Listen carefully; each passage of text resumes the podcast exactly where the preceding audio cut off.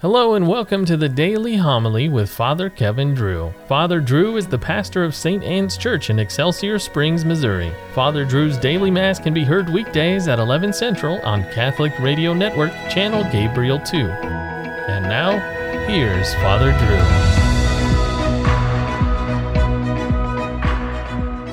Drew. A reading from the letter of St. Paul to the Philippians. Brothers and sisters, rejoice in the Lord always. I shall say it again, rejoice. Your kindness should be known to all. The Lord is near. Have no anxiety at all, but in everything by prayer and petition, with thanksgiving, make your requests known to God. Then the peace of God that surpasses all understanding will guard your hearts and minds in Christ Jesus. Finally, whatever is true, whatever is honorable, whatever is just, whatever is pure, whatever is lovely, whatever is gracious, if there's any excellence, and if there's anything worthy of praise, think about these things. Keep on doing what you have learned and received and heard and seen in me. Then the God of peace will be with you. The word of the Lord. In you, Lord, I have found my peace. O Lord, my heart is not proud, nor my eyes haughty. I busy not myself with great things, nor things too sublime for me. Nay, rather, I have stilled and quieted my soul like a weaned child. Like a weaned child on its mother's lap, so is my soul within me. O Israel, hope in the Lord, both now and forever. The Lord be with you. Reading from the Holy Gospel according to Matthew. When the Pharisees heard that Jesus had silenced the Sadducees, they gathered together, and one of them, a scholar of the law, tested him by asking, Teacher, which commandment in the law is the greatest? He said to him, You shall love the Lord your God with all your heart, with all your soul, and with all your mind. This is the greatest and the first commandment. The second is like it You shall love your neighbor as yourself. The whole law and the prophets depend on these two commandments. The gospel of the Lord. When Martin had come to realize that Christ Jesus suffered for us and that he carried our sins on his body to the cross, he would meditate with remarkable ardor and affection about Christ on the cross. Whenever he would contemplate Christ's terrible torture, he would be reduced to tears. He had an exceptional love for the great sacrament of the Eucharist and often spent long hours in prayer before the Blessed Sacrament. His desire was to receive the sacrament in Holy Communion as often as he could. That was Pope St. John the 23rd at St. Martin de Porres' canonization in 1962. St. Martin de Porres was born at Lima, Peru in 1579. His father was a Spanish gentleman, and his mother was an ex slave, a colored freed woman from Panama. As a boy, Martin's desire was to become a religious, but the law stated that half breeds, descendants of slaves, were barred from being full time members of religious orders. So, what did Martin do?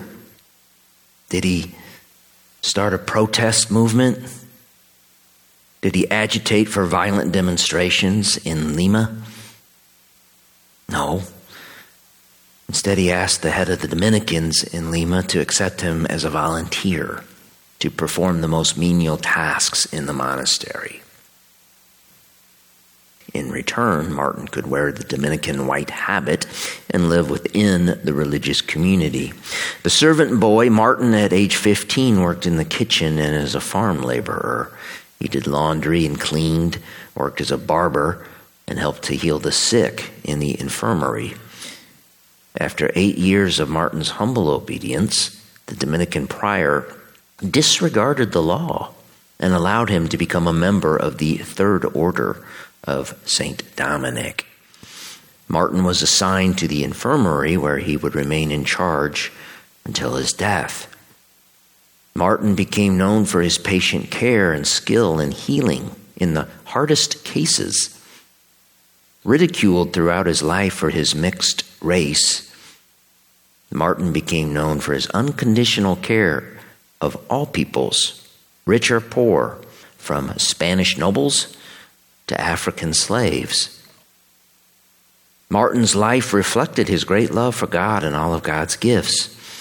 It is said he had many extraordinary abilities, including aerial flights, bilocation, instant cures, miraculous knowledge, spiritual knowledge, and an excellent relationship with animals. Someone noted that even mice and vermin could understand him and therefore obeyed him. After suffering with pains and fever for over a year, Martin died at the age of 60 on November 3rd, 1639. After his death, countless miracles were attributed to his intercession. That prompted his body to be exhumed 25 years later. It was found intact and exuding a most splendid fragrance. Here, then, is another fascinating story about a saint in Christ. Fascinating church. It is the story of a humble, lowly man who loved God and loved neighbor in that order. Martin de Porres is then an excellent model and source of inspiration. We can become like him when we realize that Christ Jesus, the humble, lowly, and ridiculed man, suffered for us and carried our sins on his body to the cross. We too, then, when contemplating Christ's terrible torture, should be reduced. Those tears will bring on strength and hope in Christ's promise.